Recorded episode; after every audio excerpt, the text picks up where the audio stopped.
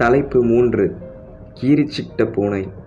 ஆசிய நாடுகளை விட அமெரிக்கா பிரிட்டிஷ் மற்றும் ஐரோப்பிய நாடுகளில் தயாரிக்கப்படும் பொருட்களுக்கு முக்கியத்துவமும் விளம்பரமும் அதிகமாக இருப்பது தெரிந்த விஷயம்தான். இது ஆவிகள் பேய்களுக்கும் பொருந்தும். பல ஹாலிவுட் பேய் படங்களால் திரையின் ஆங்கில ஆவிகளுக்கு ஒரு ஹீரோ அந்தஸ்து கூட கிடைத்துவிட்டது.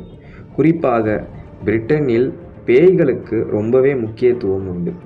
உலகிலேயே அதிகமாக ஆவிகள் நடமாடும் தேசமாக பிரிட்டன் கருதப்படுகிறது.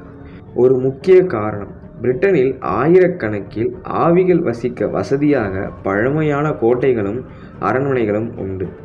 அமெரிக்காவில் ரோலர் கோஸ்டர்களில் பயணிக்க திகிலோடும் ஆர்வத்தோடும் கியூ நிற்பது போல லண்டனிலும் குறிப்பிட்ட சில கோட்டைகளில் பேய்களை பார்க்க கியூ நிற்பது வழக்கம். அவர்களில் பலர் திடீரென்று கோட்டை வராண்டாவின் குறுக்கே ஆவிகள் போவதை பார்ப்பதாக அடித்து சொல்கிறார்கள். உண்மையில் ஆவிகள் பாரபட்சமெல்லாம் காட்டுவதில்லை. லண்டன் பாரிஸ் என்றில்லாமல் எல்லா நாடுகளிலும் ஆவிகள் உண்டு. சிவப்பிந்தியர்கள் ஆப்பிரிக்காக்காரர்கள் சீனர்கள் இந்தியர்கள் எல்லாருமே ஆவிகளை பெரிதும் நம்புகிறவர்களே.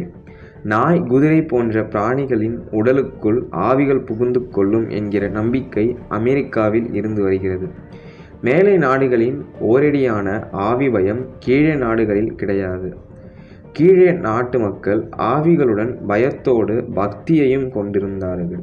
நம்மை எச்சரிக்கவும் நல்வழிப்படுத்தவும் ஆவிகளோடு உரையாடி வழிகாட்டுவதற்கென்றே பெரியவர்கள் இந்த நாடுகளில் உள்ளனர். ஜப்பானில் ஆவிகளுக்கு டாமா என்று பெயர்.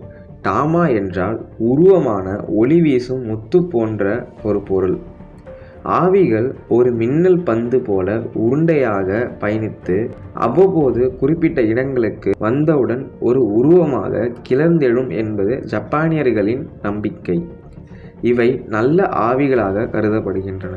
கொடூரமாகவோ அவமானகரமான சூழ்நிலைகளிலோ இறந்தவர்களின் ஆவிகளுக்கு ஜப்பானில் ஒனிரோ என்று பெயர். ஒனிரோ மனிதர்களுக்குள் புகுந்து கொள்ளக்கூடியது. ஆவிகள் மனிதர்களுக்குள் புகுந்து கொள்ளும் என்கிற நம்பிக்கை மேலே நாடுகளில் கிடையாது.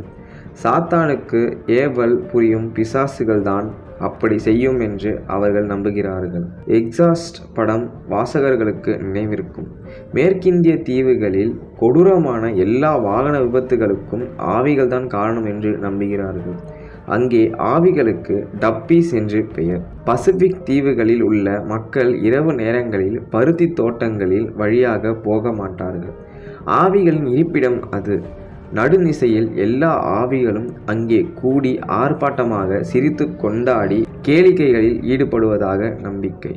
டப்பீஸ் என்கிற அந்த ஆவிகள் கொஞ்சம் தூரம் நடந்தும் அவ்வப்போது இடைஞ்சலாக நிறைய மரங்கள் குறுக்கிட்டால் மலைப்பாம்புகளாக மாறி உலர்ந்து செல்லக்கூடியவை.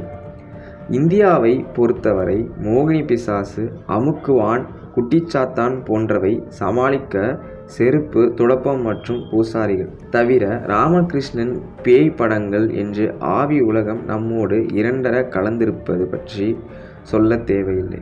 ஆகவே எக்ஸாசிஸ்ட் ஓமன் போன்ற ஹாலிவுட் திரைப்படங்கள் எல்லாம் நமக்கு பச்சா விஷயங்கள். சரி ஆவிகளை பார்த்து பயப்படாமல் இருப்பது சராசரி மனிதனால் சாத்தியமானதானா? ஆதி மனிதன் ஆரம்பத்தில் நெருப்பையும் தண்ணீரையும் பார்த்து நடுங்கித்தான் போனான். பிறகு அந்த பெரும் சக்திகளை புரிந்து கொண்டு வழிக்கு கொண்டு வந்தான்.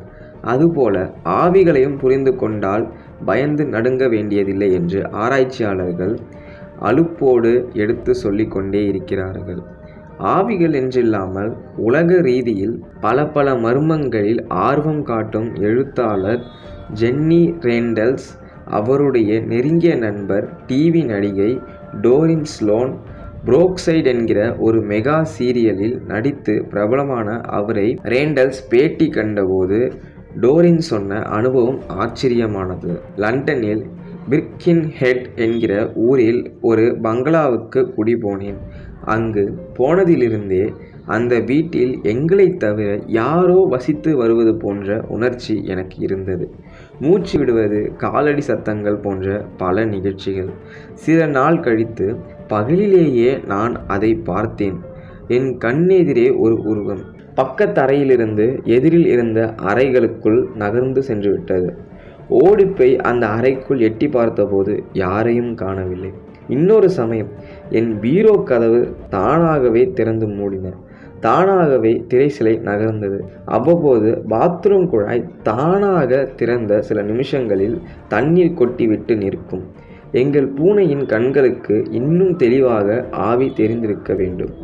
அவ்வப்போது அது கீறிச்சிட்டு பதுங்கும். திடீரென்று இரவில் பதினோரு மணி சுமாருக்கு கீழே கிச்சனிலிருந்து சமையல் வாசனை மூக்கை துளைக்கும் பலமுறை கையெட்டுகிற தூரத்தில் கூட இரண்டு அல்லது மூன்று உருவங்கள். திரும்ப கூட பார்க்காமல் என்னை கடந்து சென்றிருக்கின்றன என்கிறார் டோரின். அந்த வீட்டிலிருந்து ஏன் நீங்கள் வெளியேறவில்லை என்று ரேண்டல்ஸ் கேட்டதற்கு டோரின் சொன்ன பதில் இன்னும் வியப்பானது. சின்ன சின்னதாக பல அனுபவங்கள் ஏற்பட்டதே தவிர அந்த ஆவிகள் எங்களை பயன்படுத்தவில்லை. ஒரு ஆபத்தும் விளைவிக்கவில்லை. கொஞ்சம் கொஞ்சமாக அந்த ஆவி குடும்பம் எங்களுக்கு பழகிவிட்டது. எங்கள் வீட்டில் குழந்தைகள் இல்லாததும் பயமின்மைக்கு காரணம். அந்த ஆவிகளை ஒரு ஜாயிண்ட் ஃபேமிலி மாதிரி நாங்கள் ஏற்றுக்கொண்டு விட்டோம். அதனாலேயே எங்கள் பயமெல்லாம் போய்விட்டது.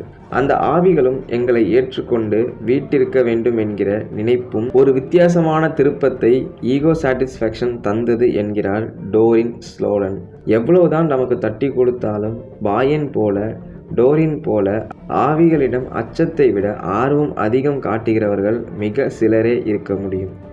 டோரின் பார்த்த அவருக்கு முக்கியத்துவம் தராத ஆவி. அதற்கு அடுத்து கட்ட ஆவிகள் உண்டு. நட்போடு உதவுகிற ஆவிகள். ஸோ இத்தோட நம்ம ஆத்தர் மதன் கீரிச்சிட்ட பூனை அப்படின்ற கதையை இத்தோட முடிச்சிருக்காரு. ஸோ இதே மாதிரி அடுத்த டாபிக் அடுத்த சாப்டர் நெக்ஸ்ட் வீடியோவில் உங்களுக்கு வந்து நான் வந்து படித்து காட்டுறேன். ஸோ இப்போ நான் கிளம்ப வேண்டிய நேரம் வந்துருச்சு. Until this signing off by RJ K K bye bye